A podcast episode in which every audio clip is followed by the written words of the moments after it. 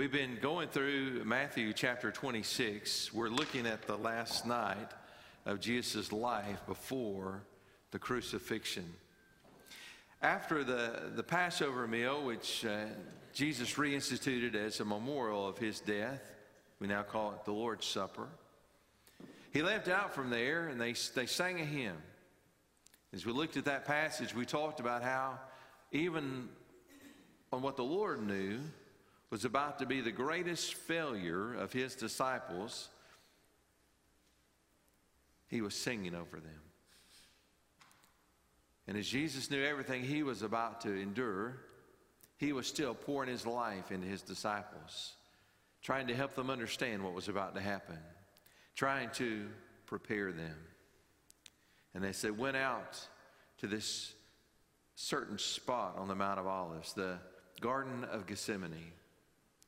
Jesus, even knowing that Peter would deny even knowing him, just a few hours later, he asked Peter, along with James and John, to separate and go a little farther from the other disciples and go and pray with him. Jesus would spend hours of that last night in prayer. Prayer in which he would make it clear that, like any human being, he would not want to go to the cross nor bear the wrath of God. But as the Son of God, he did what those of us who are just mere human beings and nothing else have not been able to do.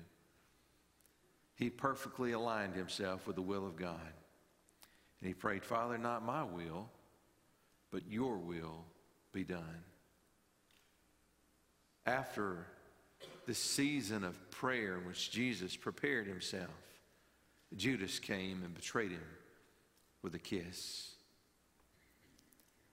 And that night, Peter, still not yet understanding what needed to take place, he drew his sword, the courageous act to defend Jesus from being captured and arrested by this mob that had come out with Judas.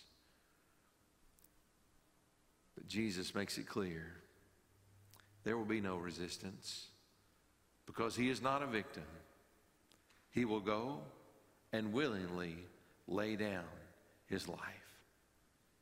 The passage that we're looking at today is after Jesus' arrest. He was taken and he was tried. And so, Matthew chapter 26, verse 57 is where we begin. I want to ask you, would you join me in standing as we read this together? Matthew chapter 26, beginning in verse 57. Then those who had seized Jesus led him to Caiaphas, the high priest, where the scribes and the elders had gathered. And Peter was following him at a distance, as far as the courtyard of the high priest. And going inside, he sat with the guards to see the end. Now, the chief priests and the whole council were seeking false testimony against Jesus that they might put him to death. But they found none, though many false witnesses came forward. At last, two came forward and said, This man said, I am able to destroy the temple of God and to rebuild it in three days. And the high priest stood up and said, Have you no answer to make? What is it that these men testify against you? But Jesus remained silent. And the high priest said to him, I adjure you by the living God, tell us if you are the Christ, the Son of God. Jesus said to him, You have said so, but I tell you from now on, you will see the Son of Man seated at the right hand of power and coming on the clouds of heaven. Then the high priest tore his robes and said, He has uttered blasphemy. What further witnesses do we need? You have now heard this blasphemy. What is your judgment? And they answered, he deserves death. Then they spit in his face and struck him. And some slapped him, saying, Prophesy to us, you Christ. Who is it that struck you. Let's pray together. Father, this morning we stand in awe of your Son who stood in the midst of persecution and insult and yet opened not his mouth that he might offer himself for our salvation. Father, throughout this message, I pray that you speak to us with great clarity and that, Lord, through our thoughts, through our words, and through our lives. May we worship the one who died for us. For it's in his name that we pray. Amen. You may be seated. Well, Jesus was innocent. Matthew emphasizes that, so the other Gospels, that Jesus was innocent. Several years ago, there was a movie came out by Mel Gibson called The Passion. And in this movie, it was portrayed about the crucifixion of Christ in a way that in previously in films we had not seen. In Mel Gibson's movie, The Passion, there was an extreme amount of blood and gore. And I remember at that time I was at Southern Seminary as a student. One of the New Testament professors, who is an expert in studying first century culture and history, he was asked, he says, Do you think that that movie is accurate? Was it really as gruesome and torturous as that movie portrayed the crucifixion of Jesus? And here's what he said He said, I think if anything, they toned it down and underplayed it. He said, The crucifixion of Jesus was every bit as bloody and every bit as barbaric and brutal as it was portrayed in that movie. And when we think about what the Lord endured for us, it's amazing to imagine nails being driven through his hands and feet. To understand that the Romans took a whip and beat him to the point that his flesh was torn from his body. You and I, with our modern sensibilities, are aghast to think of how barbaric the death of Jesus was. But here's what I want you to understand today. What's significant about the death of Jesus? For us, is not how cruel it was. What's significant about the death of Jesus is that unlike any person ever before him, he did not deserve to die. Jesus was innocent. You know why that's so important for us? Because none of us are innocent. The Bible says that every single one of us have gone astray, each to his own way. The Bible says that all have sinned and fall short of the glory of God. And so we're all in need of someone to help us. We're all in need of someone to deliver us. We're all in need of someone to save us. And Jesus was able to do that because Jesus was innocent. You know, the entire trial of Jesus was just a sham. The Bible tells us in verses 57 through 58 how all this came about. It says, And those who had seized Jesus led him to Caiaphas, the high priest. Notice this, where the scribes and elders had gathered. They had already gathered together and they were preparing for this, this kangaroo court in which they would try their best to find something that they could pin on Jesus. The Bible says they were looking for false testimony. So everyone from the Sanhedrin had gathered that night. Verse 58, it says, And Peter was following him at a distance as far as the courtyard of the high priest. And I want you to listen to this phrase. And going inside, he sat with the guards. Notice what it says to see the end. You see, everyone but Jesus had decided that his ministry was about to end. The religious leaders had decided that it must end or they were going to lose control. Jesus was too popular and too persuasive.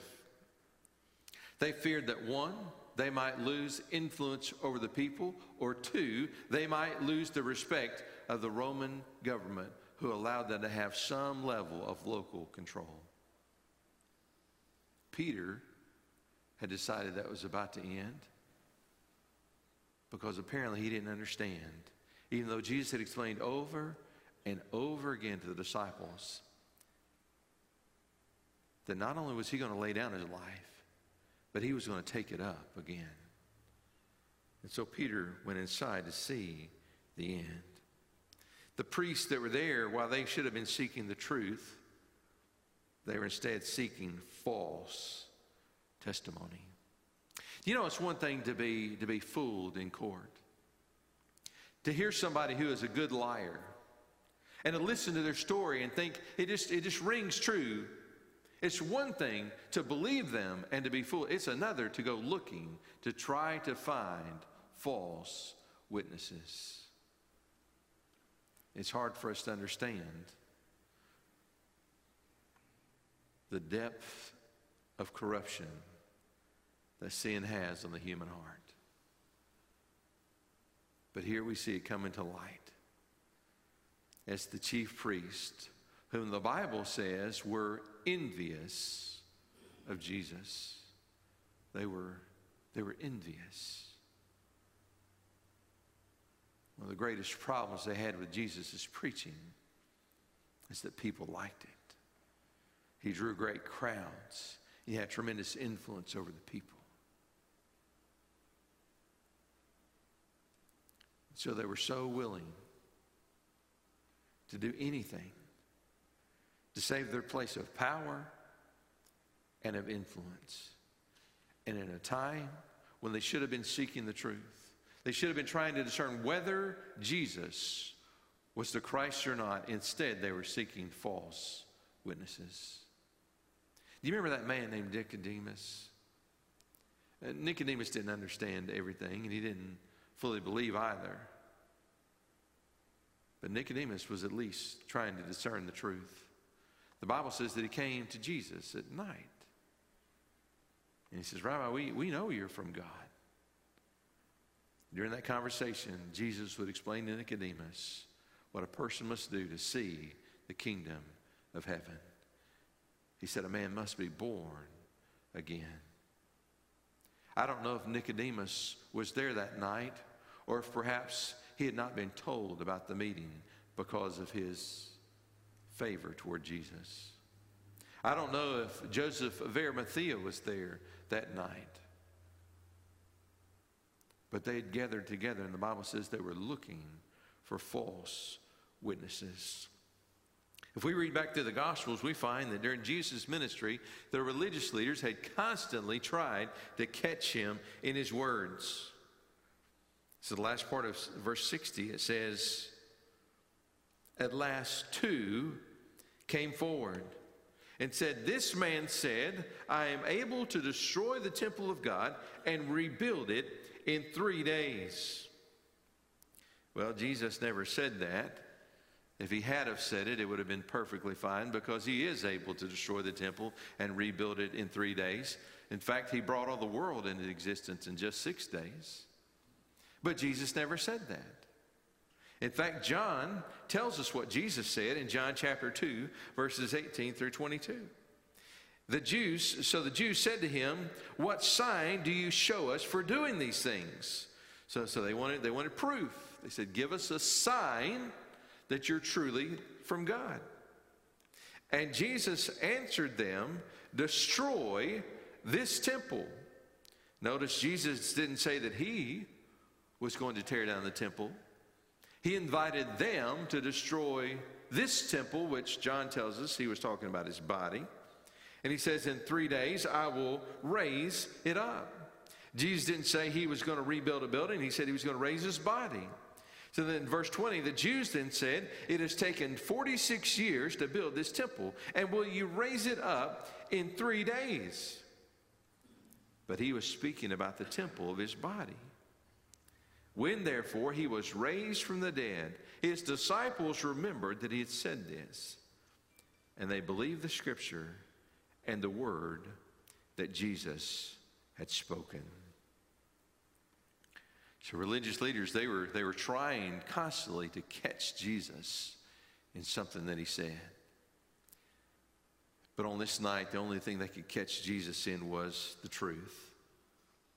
The Bible tells us in verse 26, it says, And the high priest stood up and said, Have you no answer to make? What is it that these men testify against you? But I want you to listen to this. It says, But Jesus remained silent.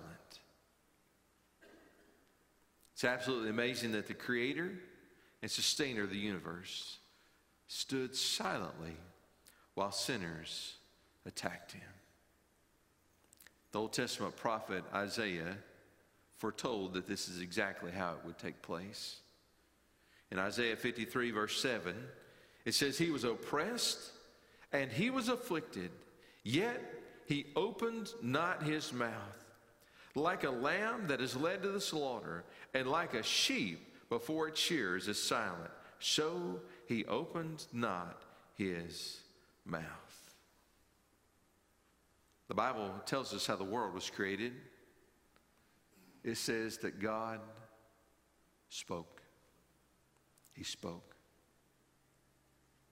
The Bible tells us in the New Testament that Jesus is the creator and sustainer. Nothing was made without him. The Bible also tells us about a great battle at the end of time the Battle of Armageddon, in which Jesus, with the sword of his mouth, a sword which is not literal but metaphorical for the very Word of God, the Word of God which is described as being sharper than any two edged sword, Jesus will merely speak and they will be left silent. On that day, Jesus, who had just reminded Peter that he was not powerless nor weak.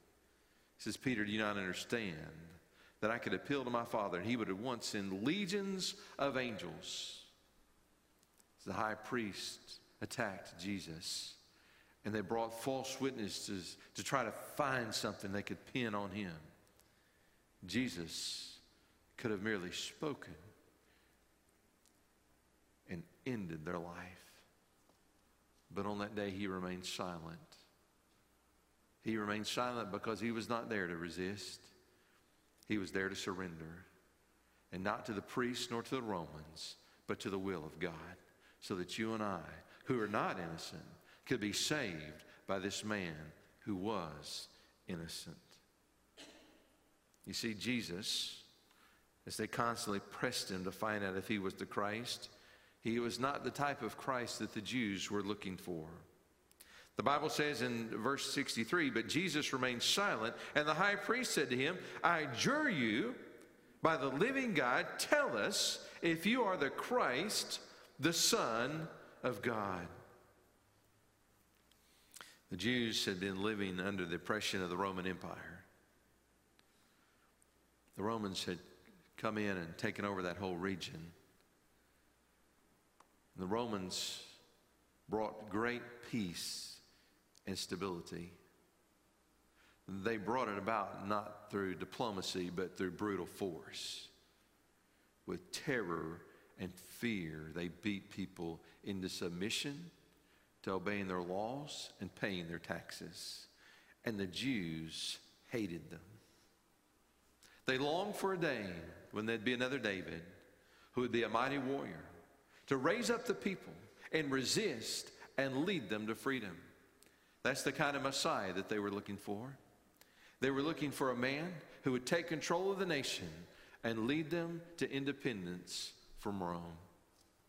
The Bible tells us in Luke chapter 4 about Jesus preaching early, early in his ministry. In Luke chapter 4, it says, And he came to Nazareth where he had been brought up.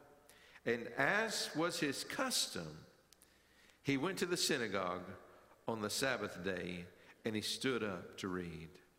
That's another sermon for another day, but I can't read that without pointing out that it was Jesus' custom to be in the synagogue. I don't know how we're going to follow Jesus if it's not our custom to be gathered together in the church. And it says, In the scroll, the prophet Isaiah was given to him. And he unrolled the scroll and found the place where it is written. Here, Jesus is now reading the Old Testament prophet Isaiah. And here's what he says The Spirit of the Lord is upon me, because he has anointed me to proclaim good news to the poor. Now, listen to this. Here was the prophecy about the coming Messiah. He says, He has sent me to proclaim liberty to the captives. There are many who saw themselves as captives of the Roman Empire, and they were longing for the Messiah to come and bring liberty. It says, second part of verse 18, as Jesus continued to read from the prophet Isaiah, he says, In recovering of sight to the blind, listen to this next phrase, to set at liberty those who are oppressed, to proclaim the year of the Lord's favor. And he rolled up the scroll and gave it back to the attendant and sat down. And all and the eyes of all in the synagogue were fixed on him. And he began to say to them, Today this scripture has been fulfilled in your hearing. Jesus, as he read this passage from Isaiah, that was a prophecy about the Messiah, the Christ, same word, two different languages, Messiah and Christ. Christ is just the Greek word for Messiah. As he read this passage prophesying about what the Messiah would be like, he said, Today, this passage has been fulfilled in your hearing. And that night of the trial, the high priest would say to Jesus, Tell us, are you the Christ or not? Because they thought the Christ would free people who are captive to human bondage. They thought the Christ was going to free people who were oppressed by foreign nations. But you see, Jesus came to deal with a much greater problem than that. Jesus came to free captives from the wages of sin. He came to set free those who were oppressed by their own sinful nature. Jesus was not concerned with driving out the Romans. Jesus had come to drive out the devil.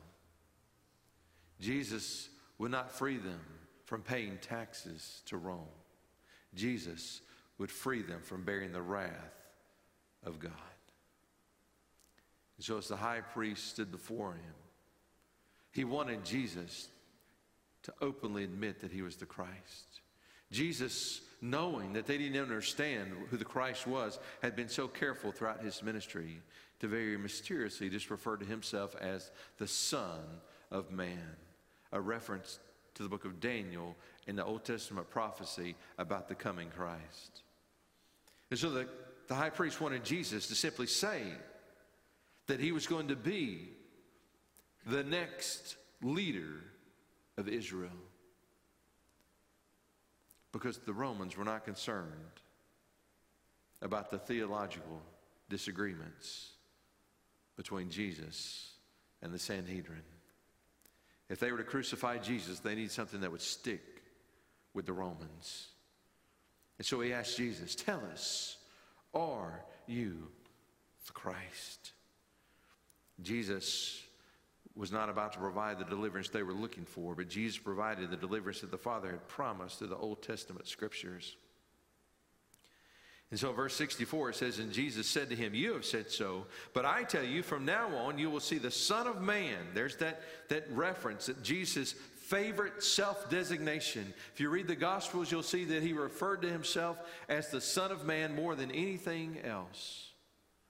And he said, You will see the Son of Man seated at the right hand of power and coming on the clouds of heaven. Jesus said two things here. He said that they were about to see him seated at the right hand of God. That was the hand of, of power. And he said, You're going to see him coming in the clouds of heaven. You see, Jesus was about to return to heaven to take his place with the Father. In Psalm 110, verse 1, the Psalms had prophesied what was to come ahead. And he says, The Lord says to my Lord, Sit at my right hand until I make your enemies your footstool. The Jews knew exactly what Jesus was saying when he said, You're about to see the Son of Man seated at the right hand of power. In Hebrews chapter 1, verse 3, listen what the Bible says about Jesus. He says, He is the radiance and the glory of God and the exact imprint of His nature and he upholds the universe by the word of his power. Now, listen to what the Bible says in the book of Hebrews about what's about to take place here. It says, after making purification for sins, that's why Jesus died, so that you and I, even though we are not innocent, we could be purified from our sins. He sat down at the right hand of the majesty on high. Jesus said that he'd come He'd come humbly. He'd been born in a manger. He'd been raised by earthly parents. He'd been disrespected, mistreated, abused, attacked, persecuted. And now he's just hours away from being tortured to death. But yet Jesus said, You're about to see me seated at the right hand of God. Jesus, who humbled himself and became obedient to death, was about to be exalted by the Father. There's a second thing that he said to the high priest, and that's he was coming again. He said, From now on, you will see the Son of Man seated in the right hand of power and coming on the clouds of heaven. Do you know that Jesus is coming again? And the Bible says in the book of Revelation, chapter 1, verses 7 and 8 Behold, he is coming with the clouds, and every eye will see him. Listen to this even those who pierced him. And all tribes of the earth will wail on account of him. Even so, amen. Jesus said, I am the Alpha and the Omega, says the Lord God, who is and who was and who is to come, the Almighty. Jesus told the high priest this that he was coming again. And friend, Jesus is coming again. So on this night, when the priest should have been seeking the truth, instead they were seeking false witnesses. On this night, when the priests should have worshiped him, instead they spat in his face. You see, the high priest did not believe, and so he judged the truth as a blasphemy. In verse 65, it says, And the high priest tore his robes. And he said, He has uttered blasphemy. What further witnesses do we need? He said, You have now heard this blasphemy. The first century, even in times of the Old Testament, people would tear their clothes as a sign of intense mourning.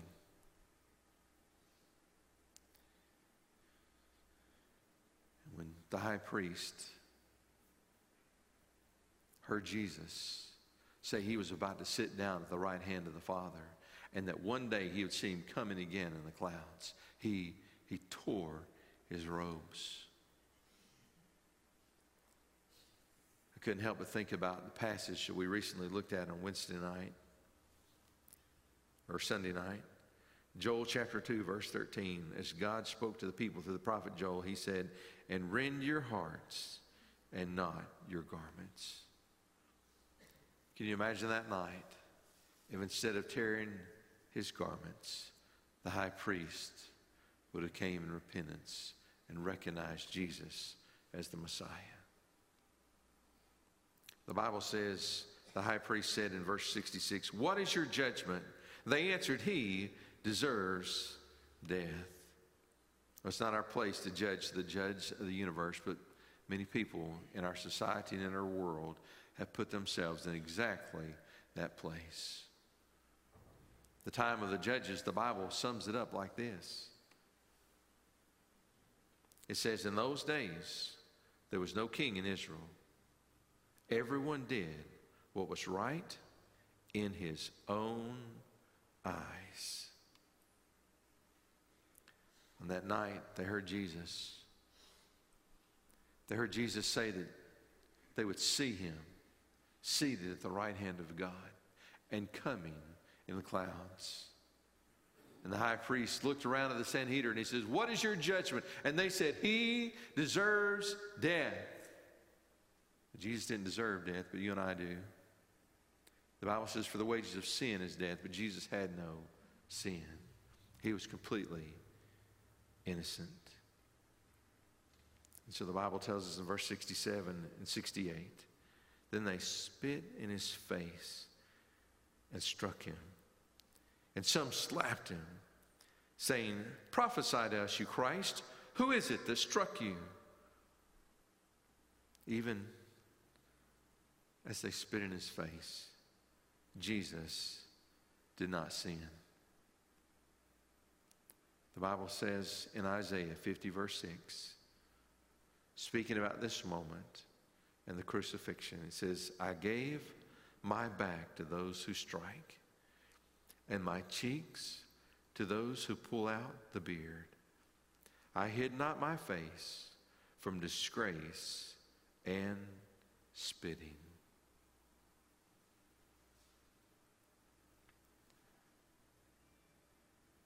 There on that night, there was one innocent man and that was Jesus. And they looked around in judgment of him and they said, What is your judgment? And they said, He deserves death. The irony was, he was the only person in that room that didn't deserve death.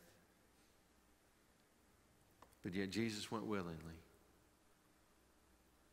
He went willingly, he offered himself in our place so that we could be forgiven. I want to ask you today have you received the gift of forgiveness that Jesus made possible that day? That's what the Bible calls it. It calls it a gift. A gift.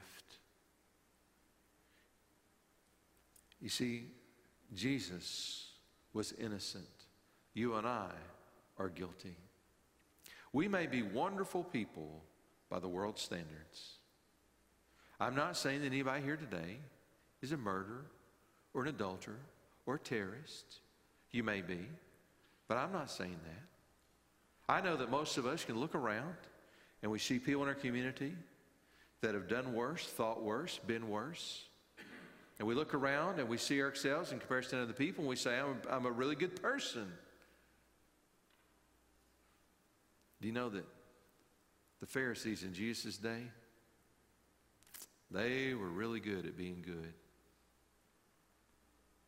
They kept the Old Testament law, at least the letter of it, very meticulously.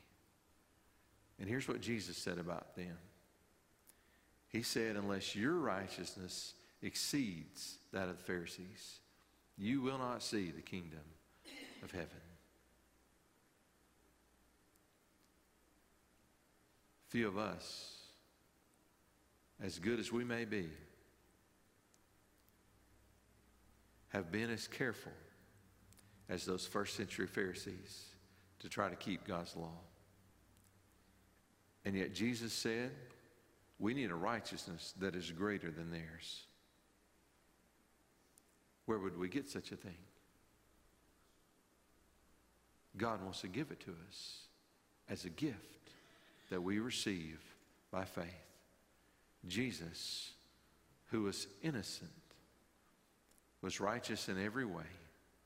And when he laid down his life willingly, he took your place and he bore the justified wrath of God that you and I deserve for our sin. And he took it upon himself so that you and I could receive the gift of salvation. Today, if you simply believe that Jesus is who he said he was, that he came and that he died for you, you could receive the gift of salvation. You see, we receive it by faith, by believing. Because of God's grace, he gives it to us. Some of us here today have children. Two, of, two of my oldest were, were here just for two days this weekend. If you've got children, you know what it is to love. I want you to understand this God has more love for you than any earthly parent for their child. That's why He offers this as a gift, because He wants us to be saved. On this same night, Peter drew his sword because he wanted to save Jesus from the mob. The Jews were longing for a, Messiah like David because they wanted to be saved from the oppression of the Romans. But Jesus came to save us from our sins. Today I want to ask you How long will you wait to receive this gift? For those of us today that have already been saved, may we devote our lives to serve our Lord and to proclaim this message. For it's in Christ's name that we pray all these things with our lives and with our words. May we worship Him. May our life be constant prayer through the things that we think and the things that we do. May we worship Him. And the more that we understand our guilt, the more it magnifies His innocence. Let's go to the Lord in prayer now. Father, thank you for your Son who died in our place. God, we thank you that to the end, he was faithful, he was obedient, he surrendered to your will so that we could be saved. And Father, I pray today if there's a person sitting in this room a person that's listening, Father, speak to them and draw them in to receive this gift of salvation. For it's in Christ's name that we pray. Amen.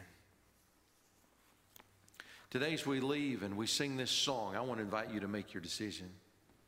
You and I are not going to have unlimited time to decide what we think about Jesus. Caiaphas looked around the room that night and he says, What is your judgment. And the Bible says the same thing to us. We must decide whether he'll be our Savior or whether we think that Jesus was just a fraud. Today, if you've never made the choice to put your faith and trust in Christ, I want to invite you to pray as we sing.